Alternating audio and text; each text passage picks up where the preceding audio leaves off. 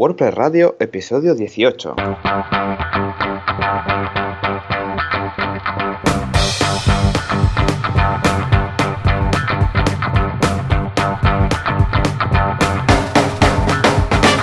buenos días a todos y bienvenidos al podcast sobre WordPress, el podcast donde hablamos de este fantástico y querido CMS por, por unos y odiados por otros. Y aquí estamos eh, los dos Joanes aquí presentes. Buenos días, Joan. Hola, ¿qué tal? Muy buenos días. Súper contento de estar aquí con el frío que hace hoy. Por el amor de Dios. Hoy sí, ¿eh? Al menos aquí dentro, calentitos, está muy bien.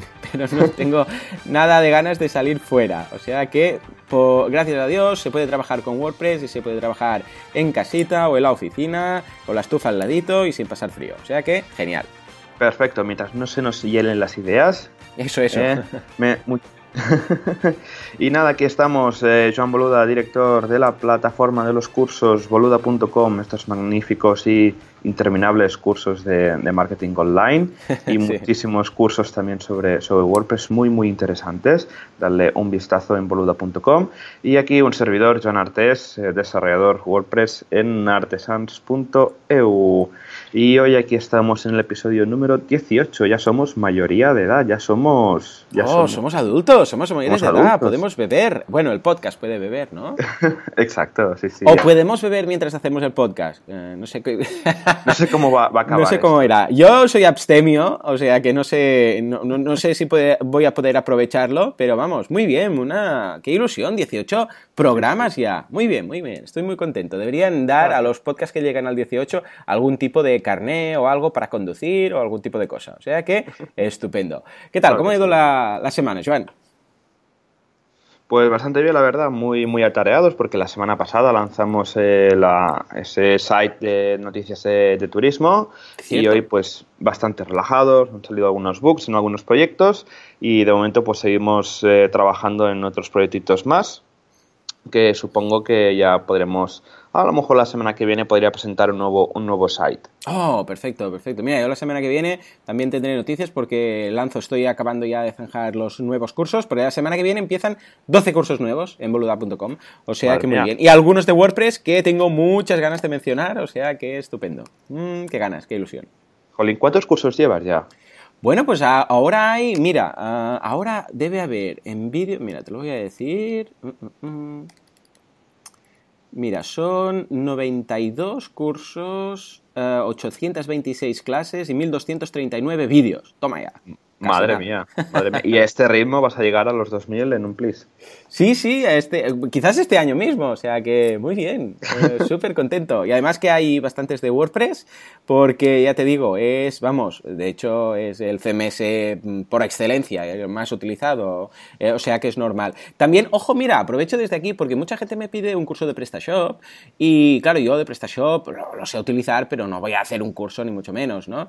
Entonces, si hay alguien por aquí de los WordPressers que nos están escuchando que sea bueno, muy bueno en PrestaShop, que me envíe un correo, que mira, igual le ficho como profe. O sea que ahí queda, ahí queda la cosa. Bueno, de hecho, si hay algún súper profesional de algo eh, que puede ir bien para, marketing, a nivel de marketing online, o de CMS, o de programación, este tipo de cosas, que me contacte, que siempre voy fichando profesorcillos, o sea que estupendo. Perfecto, a ver si puede salir por aquí algún ser de, PrestaShop y se anima a, dar algún cursillo en boluda.com. Estupendo, muy bien, muy bien. Muy bien, pues hoy, hoy vamos a hablar de un tema súper interesante y que sé que a muchos os va a gustar, sobre todo a mí, que es el tema de trabajar en local. Oh, muy bien, muy bien. Mira, de hecho te hago un poco de spoiler porque la semana que viene uno de esos 12 cursos va precisamente de esto, de oh. cómo trabajar en local. O sea que, mira, ah, me aprovecharé por si ah, dices alguna cosilla que no tengo en el temario, en el índice preparado, pues lo incorporaré rápidamente. Perfecto.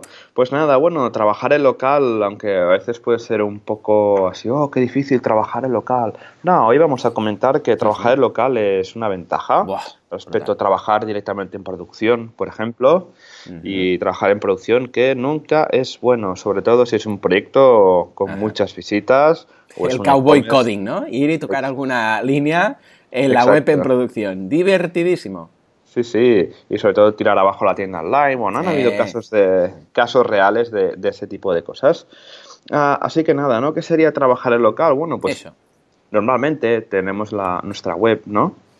La tenemos instalada en, un servidor y pues mira, día a día van saliendo cosillas, vamos mejorando, entramos en el panel, modificamos, eh, cogemos, hacemos un child theme y pues ahora toco el CSS, ahora lo he añadido, pues comentamos en el capítulo anterior pues el código de analytics en el functions.php, ¿no? Pero, pero ¿qué pasa, no? Cuando este desarrollo no son cinco minutos, sino, sino es mm. media hora.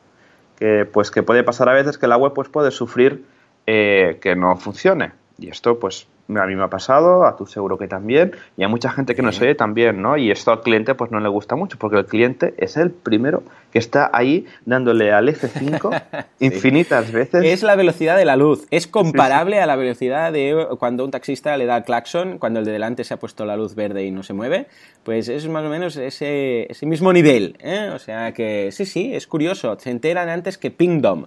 ¿Sabéis que Pingdom es este servicio que te avisa minuto a minuto si tu site cae o algo? Pues el cliente tiene poderes mágicos y se entera antes que Pingdom. Sí, sí, es una pasada. Él, en lugar de tener Google como la página de, inicio en el Chrome, tiene su página web, ¿no? Al final, incluso a mí me ha pasado de introducir alguna mejora en la página y antes de enviar el mail ya me lo ha mandado a mí diciéndome que muchas gracias por el, por el cambio. Sí, sí, es verdad. pero ¿cómo lo has visto? Sí, sí, sí. Y nada, entonces, para, para, evitar, para evitar ese tipo de temas, ¿no? Hmm. pues, mm, no interferir en lo que sería en, la, en la estabilidad de la página web, pues trabajamos en local. ¿Y cómo se hace eso? Pues básicamente lo que haremos es nos vamos a apoyar en algún programa, en algún software, que lo que va a hacer es como emular un entorno de producción, ¿no? Un servidor donde nosotros podríamos instalar la, la web que tendríamos en nuestro servidor ¿Vale? Y a partir de ahí podríamos ir trabajando sin modificar la página que estaría en el servidor real. ¿no? O sea que en realidad, una, página web, eh, cuando decimos que está en Internet, en realidad está en un ordenador, no deja de estar en otro sitio. Está físicamente, está, los archivos están en un disco duro de un ordenador. Lo que pasa es que ese ordenador es un servidor. Se le llama servidor. ¿Para qué? ¿Por qué se le llama así? Bueno, porque es un ordenador especial que está con otros CPUs, por decirlo así, con otros discos duros, y que sirve páginas web. Es decir, cuando alguien se le conecta, te sirve la página web, te entrega, te da la página web. De ahí lo de servidor, ¿no? Claro, nuestros ordenadores no son servidores, en principio, son ordenadores, pero pueden serlo instalando un software de servidor. Entonces, por lo que dices, la idea es que instalando un software convertiríamos, ¿no? Teóricamente la idea es convertir nuestro ordenador, el portátil, el sobremesa, lo que tengamos, en un servidor que pueda servir páginas web. Sería esa la idea, ¿no? Claro, sería esa la mm. idea, pero sería un servidor que solo podríamos ver nosotros porque estaría en nuestro ordenador instalado. Estupendo, pues perfecto, lo veo ideal. De momento, muy bien. La idea es entonces trabajar ahí, hacer todas las modificaciones y cuando todo esté correcto y tal, entonces se pasaría a producción, ¿no? Claro que sí. Entonces, hay, hay muchos programitas, ¿vale? Por, internet y hay desde los que te lo instalas siguiente a siguiente y lo activas muy fácilmente el servidor o hay otros que van por línea de comandos, ¿vale? Entonces, yo empezaría por algunos que son muy fáciles de usar, incluso hay alguno gratuito, que sería la rama de MAM, CHAMP y WAMP no sé si, lo, si los conoces. Esto parece, eh, como mínimo, los gnomos del Señor de los Anillos, los enanos del Señor de los Anillos, como mínimo. Ya ves. Wam, hijo de Lam y de Cham. A ver, ¿qué son estas palabrejas? Eh, básicamente, esto son, es como un programita que te instalas, te bajas, o una app para Mac, ¿no? que te, tú te la bajas y entonces hmm. con un interruptor activaría, activaríamos el, servicio web dentro de nuestro ordenador. Y una vez instalado en, el en nuestro ordenador local, iríamos al navegador y esto, bueno, normalmente esto el programa ya lo dice, ¿no? Pues en el navegador pondríamos localhost, seguramente, o una dirección de este estilo, apuntando a nuestro ordenador local y veríamos ahí una página de inicio, una página en blanco, depende cómo, ¿no? Pero normalmente es una página eh, normal en HTML que te dice bienvenido a tu servidor el local, ¿no? Entonces, a partir de ahí, por ejemplo, en, el MAMP, que es el que uno de los más famosos que hay, que hay para Mac, que no recuerdo mal si hay una versión de pago o hay una versión gratuita, eh, permite pues ir añadiendo como dominios locales, ¿vale? Y a partir de ahí y la gestión de carpetas, pues podríamos ir instalando diversos WordPress. Podríamos hmm. empezar con uno, lo bueno de esto es que también trae un servidor MySQL, porque recordemos que WordPress necesita tanto eh, servicio web estándar y un servicio MySQL, ¿no? Y a partir de ahí, con esta instalación local, podríamos coger nuestro WordPress que tenemos en el servidor, primero haciendo un backup de los ficheros y luego un, backup de la base de datos, nos lo traeríamos en nuestro servidor local, lo moveríamos a la carpeta donde apuntara el dominio local e importaríamos la, base de datos. Esto es muy fácil, seguramente hay algún tutorial que ahí lo explica, pero básicamente el concepto es esto, ¿no? Una vez nos traemos lo que sería la página del servidor a nuestro ordenador local, iríamos a localhost, pero no funcionaría el WordPress. ¿Por qué? Porque recordemos que WordPress tiene lo que sería la, la URL del sitio puesto en la tabla de WP Options. Claro.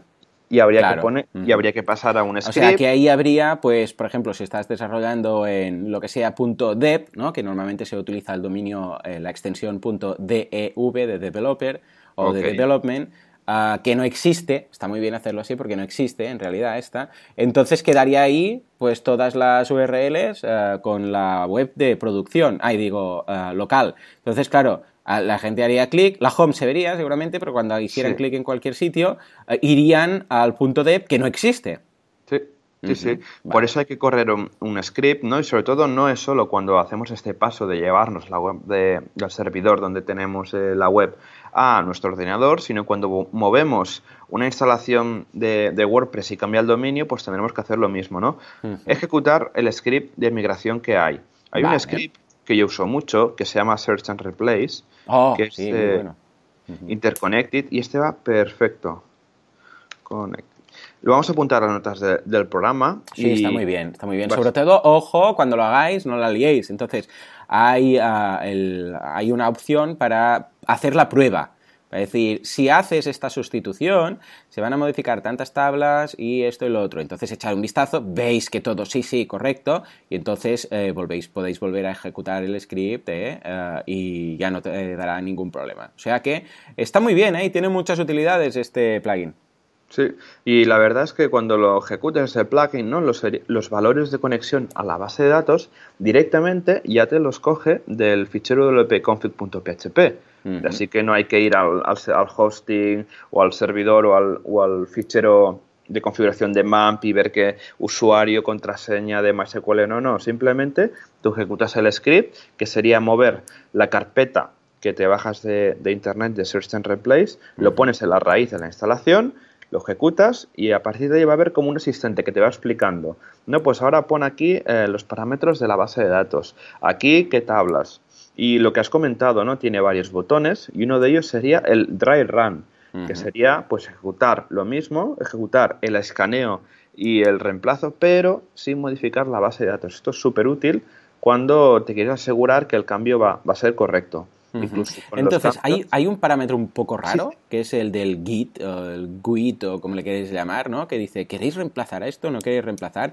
Esto es algo interno, que en principio no, no, lo vemos en ninguna parte, está en la base de datos, pero que son unos identificadores únicos que tiene cada contenido, cada URL, cada post, etcétera, ¿no?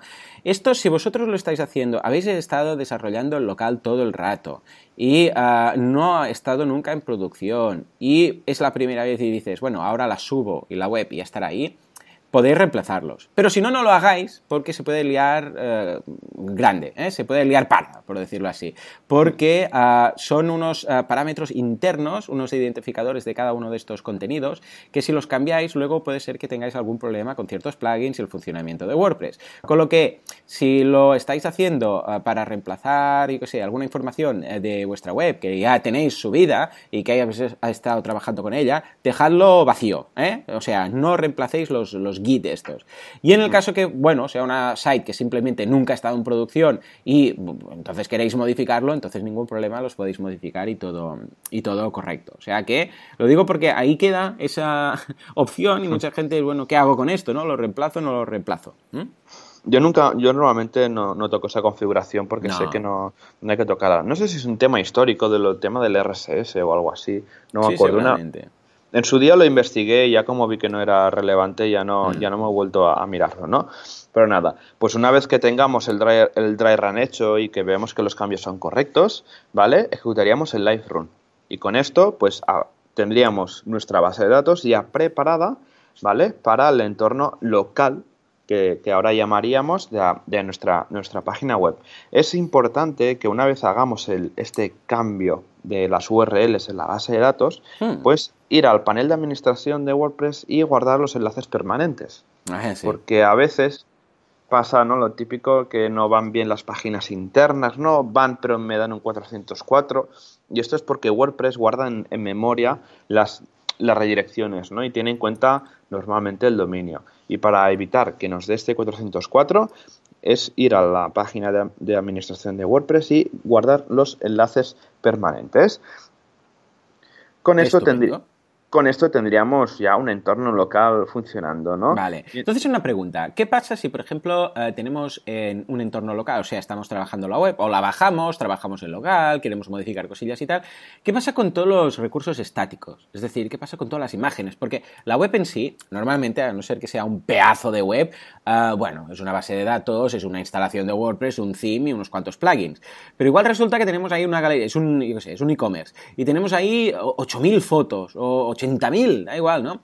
¿Qué haces en estos casos? Eh, ¿Cómo trabajas? Eh, ¿Bajas todo eso? ¿Lo dejas como medio en local, medio, ah, medio subido? Es decir, que cuando estás en local, pero los recursos los busca online? ¿O trabajas sin las imágenes? ¿Cómo lo haces tú en, tu caso para trabajar eh, de una forma rápida? Hmm. En mi caso depende mucho del proyecto, ¿no? Al final toca, tocamos muchos eh, muchos proyectos al día a día, pero si es un proyecto pequeño que tiene muy pocas imágenes, sí que me las bajo, ¿vale? Cuando son 100 imágenes, 200, que cada una pesará sus 100K a lo mejor, y como es algo temporal, pues ahí se queda, ¿no? Pero si estamos hablando de un proyecto grande que hace muchísimos años que está en Internet, pues no te quiero comentar el número de, de, carpetas de años que hay en el Content Uploads, ¿no? Entonces, ahí hay que hacer un poco un truco, un poco así, un poco trapicheo, ¿no? A ver, a ver, eh, cuenta, cuenta, trapicheo. históricamente WordPress lleva como un par de parámetros que permite como configurar eh, dónde están alojados los, estáticos, ¿vale? Esto antes se podía tocar desde el panel de administración, pero ahora, ahora no se puede.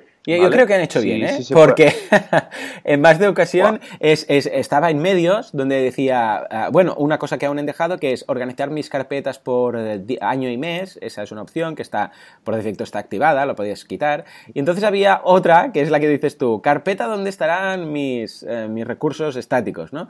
Y la gente a veces ahí modificaba. El problema es que cuando se modifica eso, ah, WordPress va ahí a buscarlo. Entonces, claro, ¿qué pasaba? Que dejaban de funcionar cuando iba a la galería multimedia de alguien que ya tenía muchas, como eh, WordPress iba a la nueva carpeta que le habías indicado, WordPress no movía nada, simplemente cambiaba ese directorio, con lo que de repente no iba ninguna imagen de la web. O sea que en parte yo creo que está bien que lo hayan quitado, ¿eh? Sí, sí, sí, sí. Esto lo quitaron a partir de la versión 3.5 de WordPress, o sea que imagínate que ya hace, ya hace tiempo que, lo desactivaron. Y esto básicamente pues eh, permite cambiar eh, dónde queremos alojar los, ah, las, imágenes, ¿no? Por defecto eso es WP Content, WP Content barra uploads, ¿vale? El de siempre, pero si nosotros queremos, por ejemplo, como tener una mini CDN en lo que sería eh, nuestro, nuestro servidor, en nuestra página web, pues nosotros lo podríamos cambiar, ¿vale? Aparte de poder cambiar esta carpeta, eh, nos permite cambiar lo que sería la, la estructura completa de la URL de los ficheros. ¿Esto qué quiere decir? Si tenemos eh, nuestro sitio.com o ejemplo.com y queremos que las imágenes pasen por estáticos.ejemplo.com, pues en el campo donde pregunta por la URL completa, meteríamos el dominio de los estáticos, ¿no? Y donde pone eh, lo que sería en qué carpeta poníamos la carpeta relativa eh, donde estarían alojados los, eh, las imágenes, ¿vale? Esto es un poco complejo, ¿vale? pondré un link donde explica todo esto porque explicarlo así sin poder enseñar es un poco, un poco difícil, ¿vale? Pero por eso se quitó también, ¿no? Porque tocabas algo y te quedabas sin imágenes y a veces restaurarlo era un poco, poco percal. ¿Vale? Y aparte que hay que poner la ruta también, depende cómo hay que poner la ruta absoluta del servidor de dónde están localizadas las imágenes, ¿vale? Pero seguro que hay algún plugin que esto lo hace mucho más fácil, ¿vale? Pero recapitulando, cuando tenemos un proyecto que tiene muchísimas imágenes, yo lo que hago es esto, básicamente es eh, modificar la, llamada a las imágenes que, para que en vez de que se llamen en local, para que me las busque a mí, que yo no las tengo, pues me las busque en el servidor de producción. Entonces, también hay otros trucos que, pero creo que lo, lo probé alguna vez y eh, estaba bastante bien, la verdad, pero era buscar, era usar la CDN que lleva Jetpack, ¿vale? El queridísimo plugin de, Jetpack. Oh, sí, sí, sí. Lo de Photon, ¿no? Sí, lo de la, sí, exacto, la CDN de Photon, ¿no? Que permite, pues, crearte como una CDN gratuita. Si te instalas Jetpack y lo activas, permite configurar como una CDN gratuita, ¿no? pues en lugar de tener como un dominio de, CDN tuyo propio que habría que configurar, configuras la CDN de Jetpack contra el entorno de producción. Vale, vale, vale, claro. Y, en tus llamadas locales lo que harías eh, sería esto, ¿no? Llamar a las fotos que estarían en WordPress.com, en, Jetpack, y así pues podríamos maquetar los, los diferentes páginas y tal con las eh, imágenes de producción. Estupendo, pues yo lo veo muy bien. Es una forma de ahorrarte tener que bajar miles de imágenes, en algunos casos, que es un engorro. O sea que estupendo. Yo lo que he hecho a veces muy bien, muy bien. es bajarme eh, las dos las imágenes del último, los dos últimos meses. Sí, sí. Esto también es otro truquillo que va bastante bien porque si estás retocando la home, por ejemplo, ¿vale? Ahí que te van a aparecer los contenidos del último mes. ¿no? Al final. Normalmente no solo, solo queda el logo, que es lo primero que se subió, entonces subes el logo y ya está, ya lo tienes todo. Exacto, sí, sí. Tú, Joan, para desarrollar, ¿cómo lo haces? Ah, pues mira, ah, me gusta que me hagas esta pregunta. Yo hasta ahora siempre había utilizado, bueno, al principio de todo siempre utilizaba lo mismo, ¿eh? Te instalabas tu servidor con el software que estás diciendo y lo tenías todo configurado. Pero hace unos años empecé a trabajar con Desktop Server. Desktop Server es una aplicación de la gente de ServerPress, que es la empresa, que es una aplicación que te lo hace todo. Entonces, simplemente te lo bajas, eh, tiene una versión gratuita que te permite tres sites, yo tengo la versión premium, pero tiene una versión gratuita que te permite hacer hasta tres sites en local, para que lo pruebes y tal, ¿eh? y simplemente le das a, instalar, siguiente, siguiente, siguiente, y ya está. Entonces, cuando lo ejecutas, te dice, ¿qué quieres hacer? ¿Quieres, por ejemplo, crear una, página web? ¿Quieres...? Eh, este, por cierto, lo veremos en el curso, ¿eh? lo digo por si estáis interesados. Bueno, pues eh, te dice, ¿quieres crear una web? ¿Quieres clonar una web? ¿Quieres borrar una web? O sea, lo típico. Entonces dices, ah, pues sí, crear web. Y te dice, vale, ¿con qué WordPress? Entonces hay varias versiones. Y, ah, pues mira, con WordPress 4.7 o 4.5, porque a veces ocurre que quieres importar una web de un cliente, pero es un WordPress 4.5. Entonces, claro, primero vas a tener que instalar el 4.5, hacerlo todo que ¿eh? Muy bien, entonces le das a, siguiente y automáticamente ya te crea todo el entorno, te instala el phpMyAdmin, te lo hace todo. Entonces, cuando tú vas a tu navegador, eh, vas al dominio.dev que has creado y ahí tienes tu instalación de WordPress. Y lo bueno, que este software ya te hace todos estos cambios del tema del dominio. Ya cuando pasas a producción te cambia con el dominio de producción, cuando pasas a local, el dominio de local. Además tiene ciertos plugins eh, que son como, como unos plugins de WordPress, para entendernos, como unas extensiones que te hacen algunos detallitos muy chulos. Por ejemplo, puedes cambiar de usuario automáticamente, decir, ahora me conecto como administrador, ahora me conecto como este, como fulanito, como manganito, ¿no? Hay otra cosa que se llama uh, modo avión, que está muy bien, porque a veces trabajas en local y eh, trabajas en local porque es muy cómodo por muchas cosas, ¿no? Entre otras porque no necesitas conexión. Tú puedes desarrollar la web en local tranquilamente. Si estás, yo sé, en, en, un avión o no tienes wifi o no tienes 3G, y mira, puedes ir avanzando ahí, ¿no? Esto está muy bien. Lo que pasa es que a veces WordPress intenta conectarse a WordPress.org o a otros dominios, ¿no? Para cargar fuentes de Google, a veces para mirar si hay actualizaciones de plugins, todo este tipo de cosas. Y a veces puede dar error. Y ves que piensa, piensa, estás en el panel de control y tarda, tarda y te dice, no se ha podido conectar con WordPress.org. Y dices, pero sí, pues yo no, le he pedido nada, ¿no? O Jetpack, por ejemplo, ¿no? Se intenta conectar. Entonces, eh, este plugin lo que hace es modo avión, entonces cierra todas estas conexiones. ¿eh? Está muy bien y creo que es de Tom McFarlane o de Bill sí, uno de estos desarrolladores de... Sí. Está genial. Vamos, y tiene, bueno, mm, detallitos de estos, ¿no? También hace el tema del debug, este me encanta. Cuando trabajas en local te activa el modo debug y cuando lo sube a producción te lo quita. Esto está muy bien porque el modo debug lo que hace es te, te muestra los errores, avisos y noticias PHP.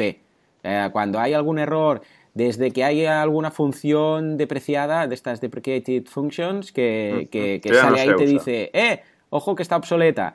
pero que no pasa nada, que funciona, ¿eh? pero solo te avisa a un error, ¿de acuerdo? Bueno, pues cuando esto lo tienes desactivado no se ven los errores, porque quedaría muy feo que alguien, aunque tengas una función obsoleta, que alguien se conecte a tu web y vea un error ahí diciendo tienes una función obsoleta que no debes saber ni, ni, qué demonios le está hablando, cuando el site funciona bien. Entonces, claro, esto está muy bien tenerlo cuando estás trabajando en local, cuando estás trabajando eh, en la web, pero no en producción. ¿Por qué? Porque cuando estás desarrollando la web ves estos detallitos y los vas arreglando. A veces tardas más, tardas menos, pero eres consciente que hay ese aviso. En cambio, en producción queda, queda horroroso que haya un error ahí todo el rato viéndose. Con lo que esto también te lo, te lo va cambiando. Además es, tienen un plugin para Coda, para trabajar con Coda, un plugin ah. para Dreamweaver, que hay gente que aún usa Dreamweaver. O sea que, chapó, lo veo muy, muy bien. Además, en un momento dado puedes decir, ahora clono esta web ¿eh? y utilizo otra, etcétera, etcétera. O sea que es fantástico. Ah, y esto era mi día a día en cuanto a trabajar en local. Pero entonces apareció, bueno, ya estaba, hacía un, no sé cuánto tiempo hacía que estaba esto de la mano de, ah, ¿cómo se llamaba antes? Que le han cambiado el nombre, pero ahora se llama local. ¿eh? Y porque lo ha comprado la gente de Flywheel. Flywheel es una, es una empresa de hosting eh, americana que está especializada en WordPress. Bueno, pues había un... Ah, no, no me acuerdo cómo se llamaba, después lo pondremos en las notas del programa, pero se llamaba algo Press, no me acuerdo, Local Press o alguna historia de esta. Y entonces Flywheel lo ha comprado y ahora se llama Local by Flywheel. Y está genial, está todo hecho en JavaScript, es una pasada, oh. o sea, es una pasada el software, es gratuito, además, y te permite hacer lo mismo, hacer eh, sites en local. Además, no hace falta que utilices eh, la extensión .dep, puedes utilizar la que tú quieras, como si quieres usar un .com. Lo que pasa es que, ojo, si utilizas un .com, ah, en lugar de ver la web .com de verdad, vas a ver tu web en, local, ¿eh? Pero es que además de tener todo esto, puedes crear algo muy útil que se llaman blueprints. Los blueprints sirven para tener, ah, ¿cómo lo diríamos? Como ah, WordPress, pero ya preparados con todos los plugins que utilizas normalmente. Tú cuando instalas un e-commerce, por ejemplo, instalas pues WordPress, WooCommerce, uh, Yoast, bueno, Akismet, todas las típicas, ¿no? Pues tú creas lo que se llama un blueprint. ¿Y esto qué es? Tú lo preparas todo lo configuras todo, pones los enlaces permanentes como te gustan, pones los widgets, pones el tema que quieres, pones todo y cuando lo tienes todo dices, hazme un blueprint de esto. Entonces, ¿qué hace? Se lo guarda todo y el día que quieras eh, montar otro WordPress, eh, le dices, de base, pilla ese blueprint. Entonces, automáticamente ya lo tienes todo preparado con, los con tu combinación de plugins favorita para montar un membership site, para un e-commerce, para un blog. Yo tengo, yo tengo 4 o 5, típico web corporativa, web eh, e-commerce, web membership site, web um, blogger. Entonces lo tienes todo preparado con sus plugins, sus características. Lo bueno de esto es que puedes entrar plugin a plugin y configurarlo todo. Porque normalmente las configuraciones siempre vienen a ser las mismas. Y cuando ejecutas un, levantas un nuevo WordPress con un blueprint, ¡pum! Lo tienes todo ahí y te has ahorrado como dos horas configurando todo, que está genial. ¿eh? Pero es que además, lo que más me gusta de esto, que es genial, es que tiene una opción para compartir tu site en local remotamente. Oh. Esto es chapo. Esto es chapo. ¿A qué me refiero? Es lo que decías antes, Joan, eh, cuando empezábamos, que dices, claro, esto solo lo ves tú.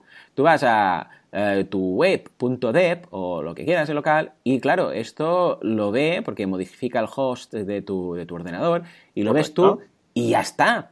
Pero claro, si, si le envías al, cliente una URL que diga eh, tu site.dep, eh, va, lo va a poner en su navegador y no va a ver nada de nada, ¿no? ¿Por qué? Porque tú lo tienes solo en tu ordenador, no está en un ordenador servidor conectado a Internet.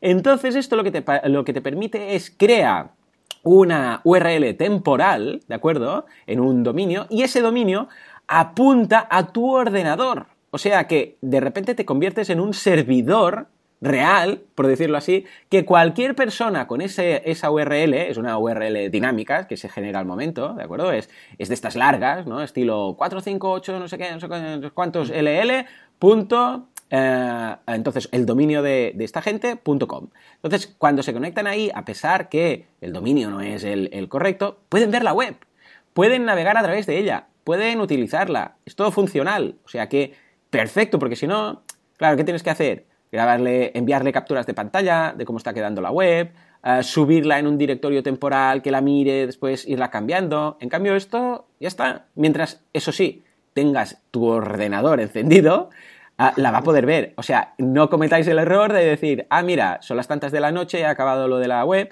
ah, la pongo este enlace de compartir, se lo mando al cliente, me voy a dormir.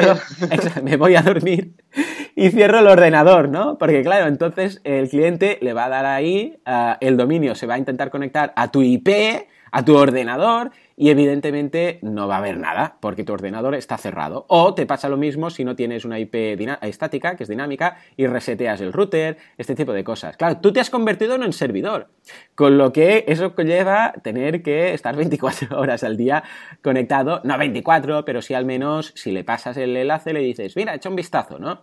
Y entonces eh, puede ver la web. O sea que yo me he enamorado muchísimo. Lo único que le falta a este plugin Ah, digo, a, esta, este software es el, el Direct Deploy, ¿eh? el deploy o el despliegue directo, que esto sí, que lo tiene uh, Desktop Server.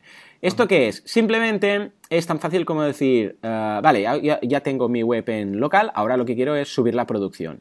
Bueno, pues con Desktop Server tú instalas un plugin en, eh, en la página local y, un y el mismo plugin en la página en producción, ah, digo, en, sí, exacto, en producción, y simplemente le tienes que ir a Desktop Server y decir, publícamelo. Y automáticamente Desktop Server lo hace todo. O sea, sube la web, cambia los, las, URLs. las, URLs. hace todo, todo el tema del debug, todo, todo, todo. Incluso hace un, detallito de uno de estos plugins que en local te coloca un color distinto en la barra de administrador y ah, en producción otro color. Lo digo porque a veces, cuando estás trabajando... No sabes dónde estás. Exacto. Claro, sí que lo sabes, pero como las dos pestañas son iguales, por decirlo así, vas modificando aquí, allá, aquí, allá y dices, ¡ay, que he tocado producción! ¿No? Entonces, claro, está muy bien porque entonces lo ves, ¿no? Eh, cuando estás en local hay una barra un poco distinta y dices, ah, vale, vale, estoy en local, ¿no?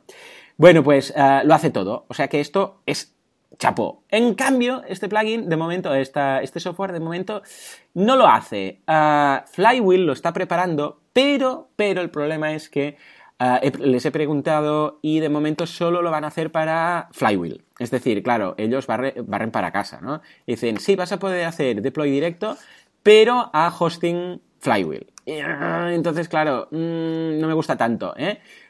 lo que es hacer el deploy, porque es muy cómodo hacerlo de la, de la otra forma. Ah, con lo que de momento, de momento, mm, gana un poco de este Observer, ah, pero si solo vas a trabajar en local. Ojo, sí que puedes hacerlo, ¿eh? lo puedes hacer, por ejemplo, con Duplicator, que es un plugin de WordPress, que lo ah, que hace es uh, crea un pack, de, lo instalas Duplicator en tu site local, te crea un zip con un instalador, te crea dos archivos, un instalador y un zip. Ese instalador y ese zip lo subes a producción, lo ejecutas y automáticamente te sustituye en WordPress por otro WordPress. O sea que es la... Pero no es tan cómodo. ¿Sabes qué pasa? El problema de Duplicator es que a veces en función del hosting y del entorno en el cual estás trabajando, te da timeouts y te da problemillas. Te dice el tiempo de ejecución máxima, la memoria PHP, todo este tipo de cosas. En cambio, ah, cuando lo haces con la aplicación de Desktop Server, como no se está ejecutando el script ahí, sino que lo va haciendo en, batch, por decirlo así, desde, desde tu ordenador, ah, no te va a dar nunca timeout. O sea que yo de momento me quedo con Desktop Server, ah, porque está, a pesar de ser la versión de pago, la que te permite hacer el deploy, vamos, yo lo tengo amortizadísimo. ¿Tú, Joan, qué? ¿Has usado alguno de esta, alguna de estas dos herramientas? Yo al principio empecé a usar, empecé a programar con, con MAMP, ¿vale? Porque era bastante cómodo y tal, ibas creando los sites, le apagas y encendes el servicio con un botón, etcétera, ¿no? Y era bastante liviano. Y luego, pues al ir desarrollando proyectos un poco más complejos, eh, hemos tenido que cambiar a casi todo el equipo a Vagrant. Que Vagrant sería como un sistema de virtualización ¿vale? Que tú creas como tu receta, pues mira, quiero un Ubuntu o quiero un Red Hat, quiero Nginx, quiero PHP 7, PHP 5.6 con FPM, con no, esas cosas extrañas que hay en, los diversos proyectos, ¿no? Y que con esta receta la ejecutas a través de la, de la línea de, comandos, ¿no? Y te levanta una máquina virtual con los parámetros que, tú lo has dicho, ¿vale? Ah. sin, sin mm. tener que ir guardando siempre o, de, o estar dependiendo de la, de la máquina virtual, ¿vale? uso este, el, un Vagrant, una unas recetas de Vagrant que son eh, están hechas por el equipo de Tenap, una consultora bastante importante de WordPress en, Europa, que se llaman VVV, que es Very Varin Vagrant Vagrants, ¿vale? Es un poco complicado de... Estupendo.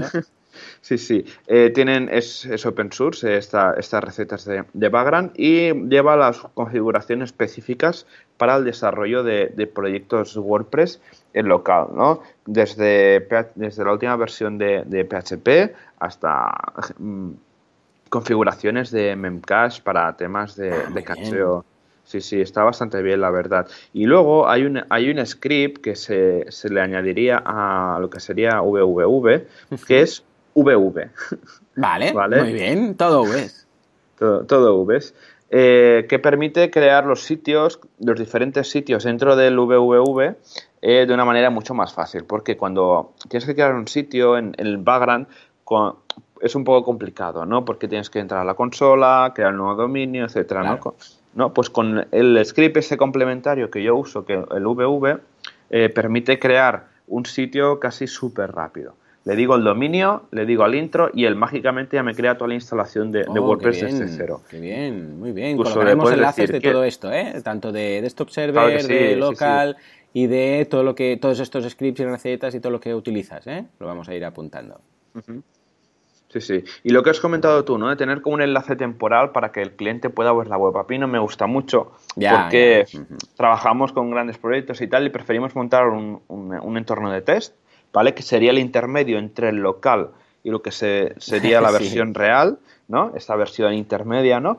Que cuando pues tenemos ya un pack de funcionalidades, de funcionalidades hecho, subimos por FTP o por Git, depende del, proyecto, pues todas las funcionalidades, ¿no? Y se le dice al cliente, oye, ya puedes entrar en esta URL y, ya puedes probar, ¿no? Lo bueno de esto, te vas de la oficina y el cliente pues puede ir eh, revisando y se va quedando, se va quedando ahí. Incluso a veces lo que hemos hecho es que el cliente ya entra en test, ya sube los contenidos y luego cuando se pasa a producción ya lo migramos todo. ¿no? Claro. Porque a veces. Es que es la, la, mejor forma de trabajar, ¿eh? porque es una especie de staging, quieras que no. Exacto. Es, lo mismo. De hecho, entonces ya lo tienes todo ahí. A ver, no tiene lo de trabajar en local la rapidez, que es una de las gracias de trabajar en local, es la rapidez, porque va todo voladísimo. O sea, carga todo ipso facto, puedes duplicar un site, vamos, pero a la velocidad del rayo, todo bien pero a cambio tienes la posibilidad de compartir con el cliente. Entonces, cuando tienes que hacer algo, haces un staging, trabajas ahí en un directorio temporal y cuando todo está bien,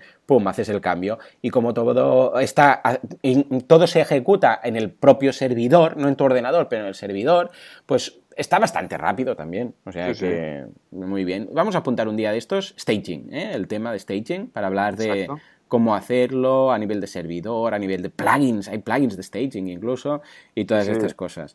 Pero sí, yo creo que es la mejor forma, ¿no? Sobre todo en proyectos grandes, como dices tú, ¿no? Sí, sí, sobre todo cuando hay que testear en mobile, sobre todo, ¿no? Que ahora, mm. eh, sí, el desarrollador, ¿no? Pues maqueta la página para desktop y su ordenador, pues sí que puede simular el comportamiento de un Android o de un, de un iOS, ¿no? De un iPhone, pero al final el, sistema, el iPhone, el, Safari de iPhone a veces es, es, muy, es muy mal amigo y hay maquetaciones por la típica, el típico botón de buscar. No sé por qué, históricamente, el iPhone lo ha puesto como redondo y con un relieve y que solo se ve si lo miras en iPhone, ¿no? Sí. Y, sí. Y es por esto que siempre hay que probar la maquetación mm. de, los sitios con, desde los dispositivos. Súper recomendado, porque es que si no, luego lo, es peor, porque lo ve el cliente y lo ve mal. ¿no? Y todo el cliente nos lo dice y esto no da, no, no da buena imagen, etcétera, ¿no? Así que el entorno de este, el entorno de test nos ayuda a que podamos probar los diferentes dispositivos móviles que tengamos por, por ahí, ¿no? Que al final acabas con una colección interminable de gadgets, ¿no? Porque ahora falta que las web se vean en los, los relojes inteligentes, ¿no?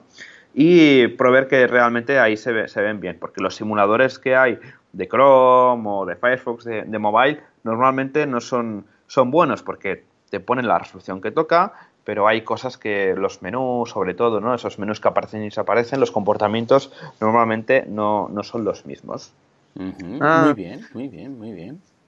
Hay otro tema que, está bastante bien y que es muy útil, y es que hay como una especie de, lista de plugins para desarrollar el local. ¿Vale? Creo que.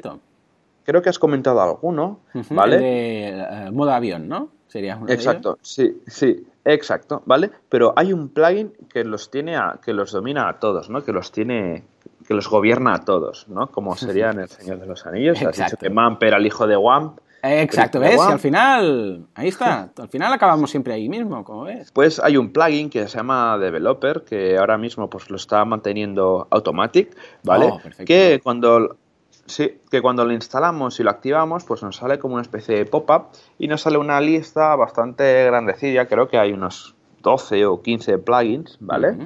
Que nos salía este, este modal y nos dice, vale, ¿qué plugins quieres instalar? ¿Y qué plugins tenemos por aquí? Pues por ejemplo la, la de Bookbar, que es un plugin súper, súper útil, que cuando tenemos eh, configurado en nuestro WP config, el local, el tema de ver los errores, pues en lugar de mostrarlos, lo que hace, bueno, tendríamos que tener el debug de WP config a true y decirle que no nos muestre los errores, ¿vale?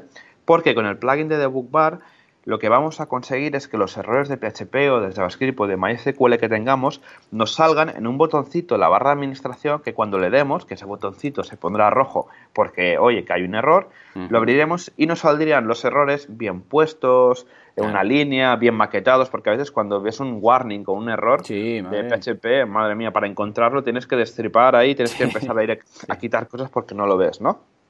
Pues por ejemplo, la de Bookbar lo que haría es añadir un nuevo botón en la barra de administración donde tendríamos, por ejemplo, la consola de, errores de PHP, no solo de, JavaScript. Y aparte esta de Bookbar tiene más vitaminas, tiene más plugins vitaminados que nos permiten, pues, por ejemplo, eh, mirar el tema de los crones de WordPress, que un día tenemos que, hablar de los crones de, WordPress, que nos permite mirar, pues, cuáles van a ser los siguientes, cuáles nos han perdido, etcétera, ¿no? Más, más plugins que, vienen en el plugin de developer, pues el Logviewer. El Logviewer, el mirador o el visor de, ficheros de log. Que esto lo que nos permite, por ejemplo, es ver si tenemos configurado en, nuestro WP config que los errores de, servidor, de PHP, se guarden en la carpeta de WP Content, ¿vale? Pues eh, con, con, este Logviewer la podríamos ver desde la barra de administración también. No, perdón, esto lo podríamos ver desde el panel de administración. No haría falta entrar por FTP, descargarse todo el fichero de, log, que a veces puede pesar gigas si, si no está bien configurado, etcétera, ¿no? Y otros plugins, pues por ejemplo, es el User Switching, que nos permite cambiar de usuario la misma instalación de WordPress sin tener que salir y volver a entrar. Otro, pues el Monster Widget, que es un widget que ya lleva todos los widgets por defecto de WordPress, etcétera, ¿no? vamos a dejar este, este, la URL de este plugin, las notas del programa para que lo veáis y lo, lo, uséis. Y si lo usáis y tenéis cualquier duda, cualquier comentario o tenéis una sugerencia, nos podéis contactar desde la, parte de contacto de la, de la web de wpradio.es. Un pack de plugins muy interesante para trabajar en el local. Por cierto, es Prismatic, era Prismatic, se llamaba, ¿eh? Local by Flywheel. Ahora, ah, antes de que lo comprara, se llamaba así, ¿eh? Prismatic. Lo digo porque encontraréis seguramente más cosas buscando Prismatic, que era su nombre antiguo, que uh, Local, que es el nuevo. En todo caso, ya lo veréis en, el curso, trabajo con ambas herramientas. Muy bien, muy bien. Perfecto. yo creo que, que está estupendo uh, todo lo que hemos comentado, porque mira, yo ahora estoy por probar Vagrant. Mira, que algo que tenía ahí siempre ganas de, intentarlo y tal. Miraré los enlaces que has comentado y tal. Y animo a la gente que, que quiera probar estos softwares, que todos tienen versiones gratuitas, que lo hagan, que lo prueben. Y sobre todo si sois implementadores, estoy seguro que vamos, vamos, vais a ahorraros un montón de trabajo. Solo con el tema de los blueprints, madre, es que te ahorras, es que de repente dices, eh, abrir site y pum, ya lo tienes. Es que solo es cambiar cuatro cosillas y ya está. O sea que vale la pena. Muy bien, muy bien. A ver, ah, ¿tenemos alguna meetup eh, que valga la pena mencionar? Bueno, todas son mencionables, pero me refiero esta semana o así. ¿Tenemos alguna meetup de WordPress cercana o WordCamp? Sí, claro que sí. Bueno, de WordCamps, como siempre, tenemos eh, tres WordCamps a la vista, ¿vale? Que serían en marzo tendríamos la WordCamp de Alicante, en abril la WordCamp Madrid y en mayo la, la WordCamp Bilbao, ¿vale? O sea, estamos ya, ya a principios de año, los primeros siete meses ya tenemos tres WordCamps en España, así que imagina, imagínate. Y nada, este, esta semana tenemos el día 20, el viernes, hay una meetup en Pontevedra sobre el Web com Happy Ending, estrategias y consejos en el posicionamiento del SEO. Estupendo. Sí, sí. Y luego tendríamos en Madrid el día 24, habría Meetup, que es sobre haciendo un buen uso de los campos personalizados con Advanced Custom Fields, un magnífico plugin para personalizar los, los backends de WordPress. Y el, día 27 también eh, blog como instrumento de marketing en Tenerife. Y luego, muy cerquita, en Las Palmas, el día 31 de enero, eh, la presentación de Ampliando WordPress, publicación de contenido enfocado a resultados. Muy bien, muy bien. Pues nada, señores, esto ha sido todo. Espero que os haya interesado. O sea que podemos ir eh, cerrando programa. Pues nada, muchísimas gracias a todos por estar otra semana más, otro episodio más con los dos Joanes en wordpressradio.es nos podéis contactar por si tenéis cualquier sugerencia, por si hay algo que no tengáis claro. Ah, desde hace unos días hemos activado los comentarios en los, en los, capítulos en la página web para que podáis comentar por si hay algún plugin que hemos dicho y no lo hemos apuntado, que esto a veces nos pasa, pues nos dejáis un comentario y en muy poco tiempo os contestaremos. Y si nos podéis dejar una review de 5 estrellas en iTunes, lo vamos a agradecer muchísimo. Así que nada, muchísimas gracias a todos y hasta la semana que viene. Adiós. Adiós.